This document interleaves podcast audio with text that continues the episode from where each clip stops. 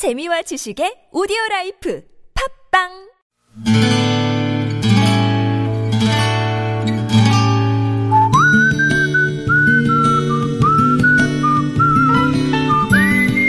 여러분 기억 속에서 여전히 반짝거리는 한 사람, 그 사람과의 추억을 떠올려보는 시간, 당신이라는 참 좋은 사람. 오늘은 서울시 은평구 증산동에 사시는 이경선 씨의 참 좋은 사람을 만나봅니다.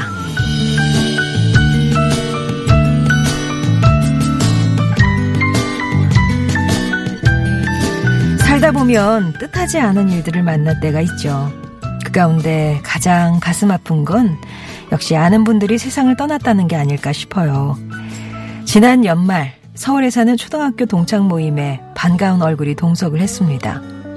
지방에서 사업을 하는 친구라 거의 20년 가까이 못 만났기에 우리는 호들갑을 떨며 반가움을 표시했죠. 아무리 예쁜 것도 시든다 카드마 가스나 니도 늙었네. 역시 녀석은 기분 나쁠 소리를 아무렇지도 않게 하는구나 하는 생각에 저도 한마디 했습니다.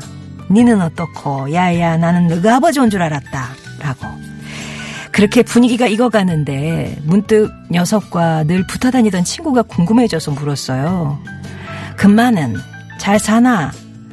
그런데 녀석 얼굴에서 장난기가 싹 사라지더니 금마 죽었다 라는 말이 돌아왔습니다.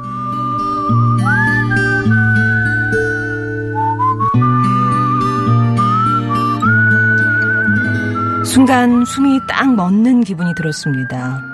외국 바이어들을 접대하고 귀가하다 교통사고로 세상을 떠났다는 그 친구.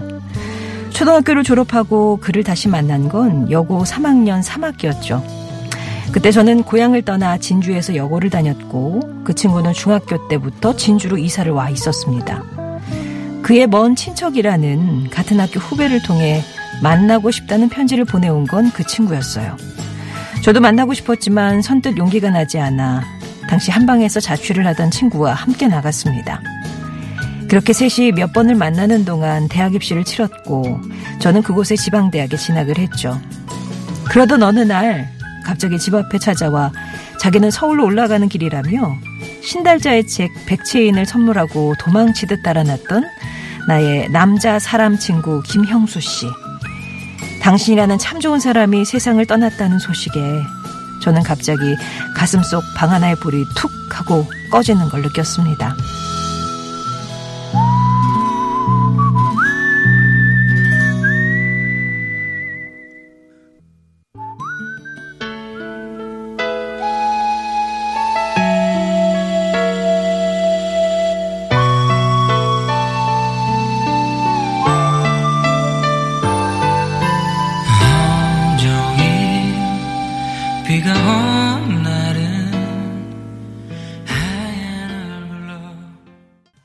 빛과 소금의 노래였습니다. 그대 떠난 뒤 들으셨고요. 당신이라는 참 좋은 사람. 오늘 서울시 은평구에 사시는 이경선 씨 사연을 소개해 드렸습니다.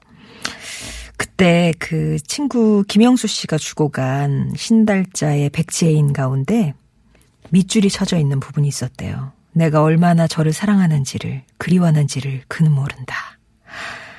근데 이게 초등학교 2학년 때부터 알아온 데다가 당시 동갑내기는 남자로 보이지 않던 터라 그냥 그 마음을 모른 척 하셨답니다. 그래도 서울 가가지고 꾸준히 학보도 보내오고 편지도 간혹 보내왔는데 답장을 안 하니까 그 횟수가 점점 줄어들면서 저절로 사이가 멀어지셨다고요. 그렇게 친구들을 통해서 뭐그 형수가 군대 갔다더라, 결혼한다더라, 그런 소식도 전해 들었는데, 이렇게 세상을 떠났다는 소식까지 듣게 될 줄은 모르셨대요. 그날 동창 모임에서는 어찌어찌 잘 견뎠는데 집에 와서 자려고 눕자 그제서야 눈물이 막 쏟아지셨답니다. 근데 갑자기 자다가 우니까요. 남편이 놀라서 자초지종을 부렸고 그냥 친구가 허무하게 세상을 떠났다고밖에 말을 못 하셨다고요. 하지만 마음속에는 하고 싶은 마음 말씀이 한가득이셨던 거죠. 그 친구에게 이경선 씨가 이런 말씀 하고 싶으셨대요.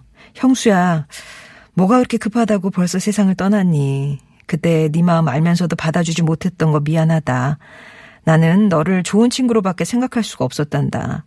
누군가를 만나기에도 너무 어렸고 너는 참 글을 잘 썼는데 작가가 되고 싶어 하던 중학교 시절에 네가 그립다. 어디서든 네가 행복했으면 좋겠다는 생각을 했었는데 하늘에서 행복하길 바라. 라는 말씀을 남기셨습니다. 들으셨겠죠? 하늘에서도. 이경선 씨께는 LED 피부 미용기기 선물로 보내드리겠습니다. 송정의 좋은 사람들 2부는요, 이렇게 여러분 추억 속에 당신이라는 참 좋은 사람 사연을 함께 합니다. 이 사연을 듣고 또 누군가가 떠오르셨나요? 들으시면서 오버 액션 레비슨, 레비님은 참 좋은 사람들은 꼭 필요한데 빨리 가시더라고요. 라면서 우리 중3 아들, 외할아버지, 외할머니, 외삼촌 모두 착해서 빨리 돌아가신 거라는데 눈물이 나더군요. 라고 어, 또 연관돼서 누군가를 떠올려 주셨어요. 그분들께 하고 싶은 말씀이 있으시다거나, 예, 고마움, 사랑함, 음, 이런 거 전달하고 싶으시다면, 당신 참여 네 글자만 보내주시면 되겠습니다. 글솜씨? 이런 거 전혀 상관없고요. 그런 일이 있었어요. 라고 저희랑 수다만 떨어주시면 돼요. 그러면 저희가 이제 듣고 정리해서 소개를 해드리는 거니까요. 당신 참여 네 글자 보내주시면 됩니다. TBS 앱 50원의 1호 문자 메시지 우물정 0951번 무료 모바일 메신저 카카오톡이 열려 있습니다.